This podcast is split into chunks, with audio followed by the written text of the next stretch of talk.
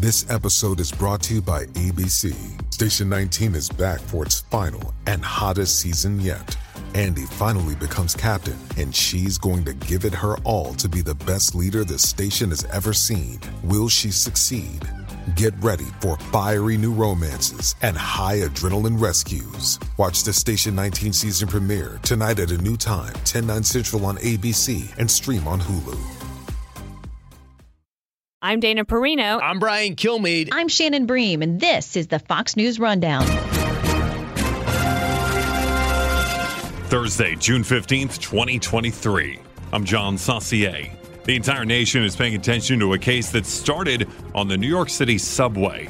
That's where Marine veteran Daniel Penny put a chokehold on a homeless man who was acting aggressively, and that man ultimately died.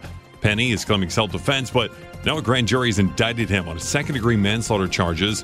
The case raises many questions, including do we have the right to protect ourselves in a dangerous situation? It is shining a light, a much needed light, on the right of self defense when it occurs, how it should occur, and uh, in a way that should not scare people from saving themselves or others.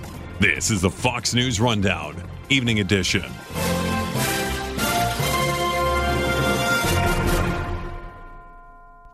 Prosecutors say Daniel Penny held Jordan Neely in a fatal chokehold while riding the New York City subway last month. In a series of videos released by his lawyers this week, Penny claims that Neely made verbal threats as soon as he got on the subway. I was listening to music at the time, um, and he was yelling, so I took my headphones out to hear what he was yelling. And the three main threats that he repeated over and over was, "I'm going to kill you. I'm prepared to go to jail for life, and I'm willing to die." That clip released by the Communications Council Incorporated. Neely's family accused authorities of failing to help him receive the care that he needed and calling the city pursue murder charges. Penny is now charged with second degree manslaughter. Nobody wants to be charged with jaywalking, let alone manslaughter. And we certainly don't want to be charged when we are doing what we think is our absolute right, and that is to defend ourselves and others. We're speaking about it today with Jonna Spilbor, defense attorney and Fox News legal analyst. It is a little bit scary, though, when your client is uh, charged with something like this, especially in this particular jurisdiction where it seems, uh, you know, it's New York City, very, very liberal, and that could matter. But I got to tell you something. This case is is very interesting and important because the outcome is going to transcend what happens to Daniel Penny. It's not just about whether he's going to spend his 40th birthday behind bars if he's found guilty. This case is going to affect every single New Yorker, possibly every single person in the nation. And I say that for two reasons. Number one, it is shining a light, a much needed light, on the right of self defense when it occurs, how it should occur, and uh, in a way that should not scare people from saving themselves or others. But two, it is also shining a light on one of the reasons we're here. And that is because the quote unquote victim in this case had untreated mental illness for an extended period of time, John. And the fact that Jordan Neely was on the radar of New York City officials, that he was on this so called watch list of the city's 50 most homeless at risk people. And nobody did anything except what? What do you do with this list? You know, I was explaining uh, earlier on Fox when when you have a criminal on a most wanted list, people go out and look for that person. The FBI searches, uh, bounty hunters search. There's rewards that are that are issued for the capture. Why? Because those people are dangerous to society. In a case uh, like Jordan Neely's, where you have untreated mental illness, that person is also a danger to society and themselves, obviously. Yet, what do we do with this list? Other than, you know, lining somebody's cat litter box with it, it doesn't seem to be useful. People just get added to the list. There's no prize, there's no treatment, there's no nothing. So that's another issue that this case is really going to illuminate moving forward. And, and that might be the silver lining of Daniel Penny getting indicted. Yeah, you make some great points there. And it almost seems like this list is a political tool, right? If they're not doing anything with it, but they have it and showing it off, like, hey, we've come up with these people who are at risk, top 50 homeless, crazy people in New York, but you're still not doing anything again, it really just seems like a political piece rather than trying to protect the citizens of New York. Uh, let's get back to this actual case here, John. Again, I love some of the points you made, and I want to pick through those. But I want to talk about Penny himself. It's, his defense efforts so far have been interesting, and I thought one of the more interesting moves this week is that through his lawyers, they released a number of videos where he was speaking about why he believed he was in the right in all of this. He did not testify in front of the grand jury in his own defense. I don't know if that's normally a thing, anyways, for a defendant, but why do you think he released these videos to the public? Is he trying to sway public perception? Is there some other strategy why he would do this? I look at it as he's trying to correct the record because, as we know so far in the media, stuff gets leaked to the media, not even leaked stuff comes out in the media, rightfully so, when cases like this are at the forefront. And uh, Daniel Penny's camp decided that, wait a minute, some of the information that's coming out publicly is simply wrong. And I'm glad that they took the time to make these kind of out of court statements by their client, because I'll tell you what, there's one thing that Daniel Penny said that, uh, that made me say, aha, that's good.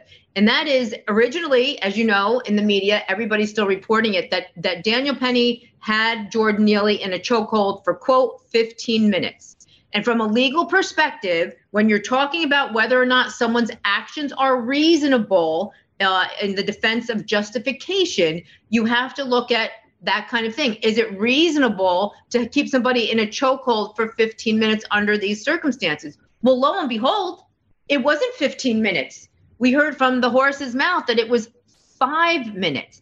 That is a legally significant difference. And yet 15 minutes was the first thing that that hit the headlines when this case came out. So to have their client come out with some correcting the record, if you will, publicly, but not in court, is a very smart move by this defense. All right, I want to pick on another point that you made that I thought was a really good one here. The public perception, especially in New York. Can he get a fair trial in New York? I think that a lot of the reason this was even brought to the grand jury because after the incident happened, there were protests in parts of the city, many of which spilled onto the subway with protesters who were for Jordan Neely, the homeless man who got choked and died there. And do you think that swayed this grand jury? Like, would this case even be brought in front of them if it wasn't for some of the public outcry? Definitely, Alvin Bragg kowtowed to public pressure, and you knew there was going to be public pressure in a case like this. But Alvin Bragg could have, you know, he had an out.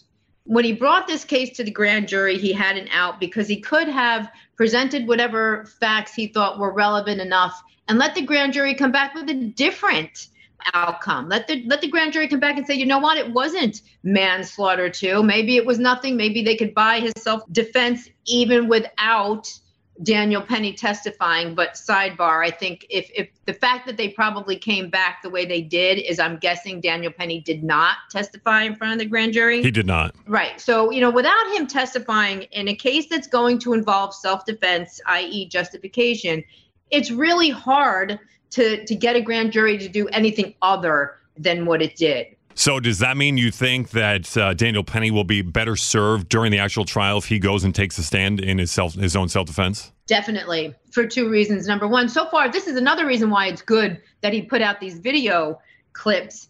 He's probably going to make a good witness. I mean, so far in what we've heard, his uh, his demeanor, etc he seems like he's going to be a good witness. Number two, you cannot present a self defense defense, a, a, justification defense, without taking the stand. And number three, in a case of self defense, it is the burden is on the prosecutor to prove that he's basically not entitled to the defense of justification as opposed to the defendant himself having to prove that he was entitled. It's a little bit of a legal nuance there.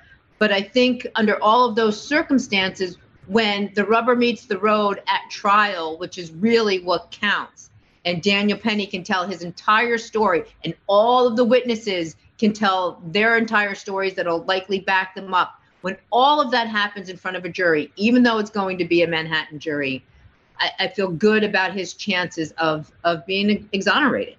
What are you really supposed to do when you're stuck in a subway car with a crazy person who says they're going to kill you? This dilemma was real life for Marine veteran Daniel Penny, who took action to stop Jordan Neely, who was threatening people on the subway. Unfortunately, Neely died, and now Penny is attempting to defend his actions. We're speaking with a defense lawyer and Fox News legal analyst, Jonna Spilbor, today. She says this case is an important one because it shines a light on a person's ability to defend themselves and why that seems to be changing along with our society. A jury will next have to decide if Penny used excessive force or if he was just protecting his own and others' lives on that train. We've got more with Jonna coming up next. You mentioned those witnesses, some of which actually were involved in holding uh, Jordan Neely down. Also, I, I, mean, Penny wasn't the only one on this guy. He obviously had his arm around his neck, but there were other people on top of him. Do you think they might be in trouble? And if so, wouldn't that, I guess, discourage them from testifying? I do believe Alvin Bragg's office have has identified who they are.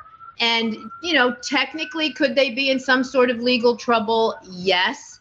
But if they were to be charged with anything, and it, it, I'm sure it wouldn't be manslaughter, it could be something else.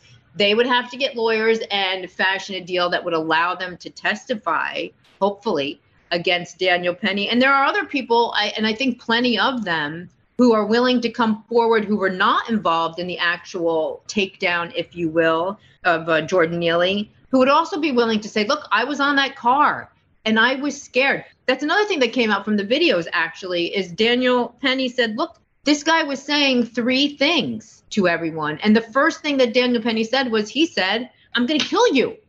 Well, when somebody says they're going to kill you and they're acting erratically uh, and they're able bodied, you can take them at their word and you can act accordingly under the law. That gives you a reasonable belief that you are about to be harmed, and therefore you are allowed to react in self defense. What about a civil lawsuit after all this takes place? I know the family of Neely has been threatening that. They're lawyered up as well.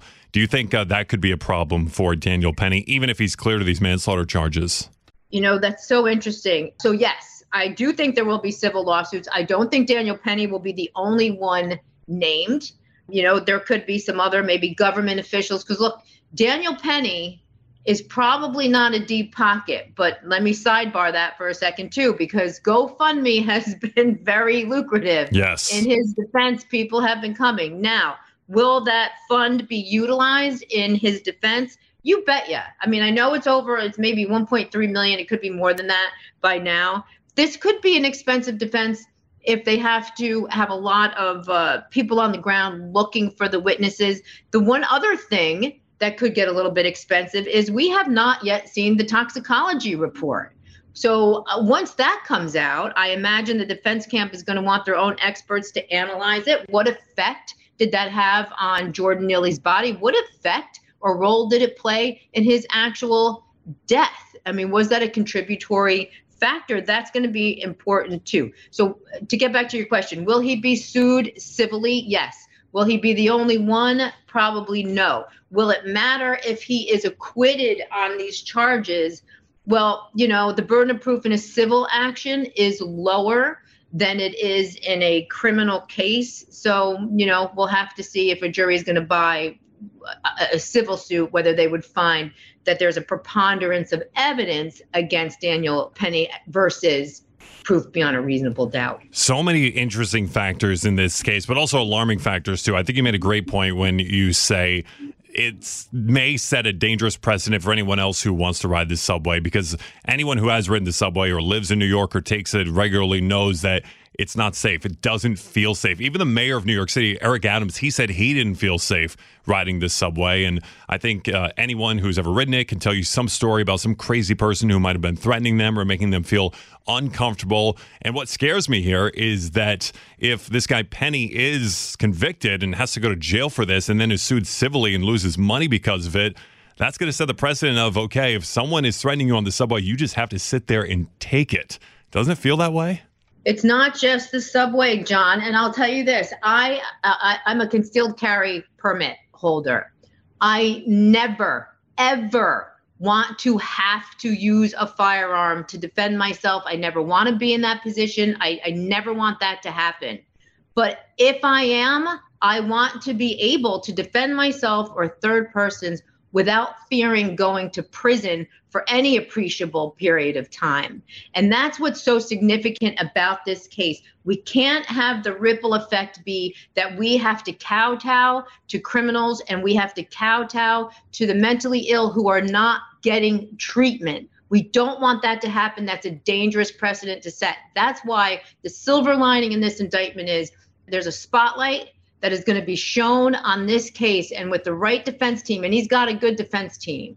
With the right defense team he's got a good budget. He can really make a difference uh, th- this case can really make a difference to all new yorkers and perhaps people throughout the nation if it's done right. And that is my hope. That is my hope because we're in a scary time right now, a very scary time. Absolutely. Jonna Spilbor, defense attorney, Fox News legal analyst. Great points today, Jonna. As always, we appreciate your time and thanks for being with us on the Fox News Rundown Evening Edition podcast. Thanks, John. You've been listening to the Fox News Rundown. And now, stay up to date by subscribing to this podcast at foxnewspodcasts.com. Listen ad free on Fox News Podcasts Plus on Apple Podcasts. And Prime members can listen to the show ad free on Amazon Music. And for up to the minute news, go to foxnews.com.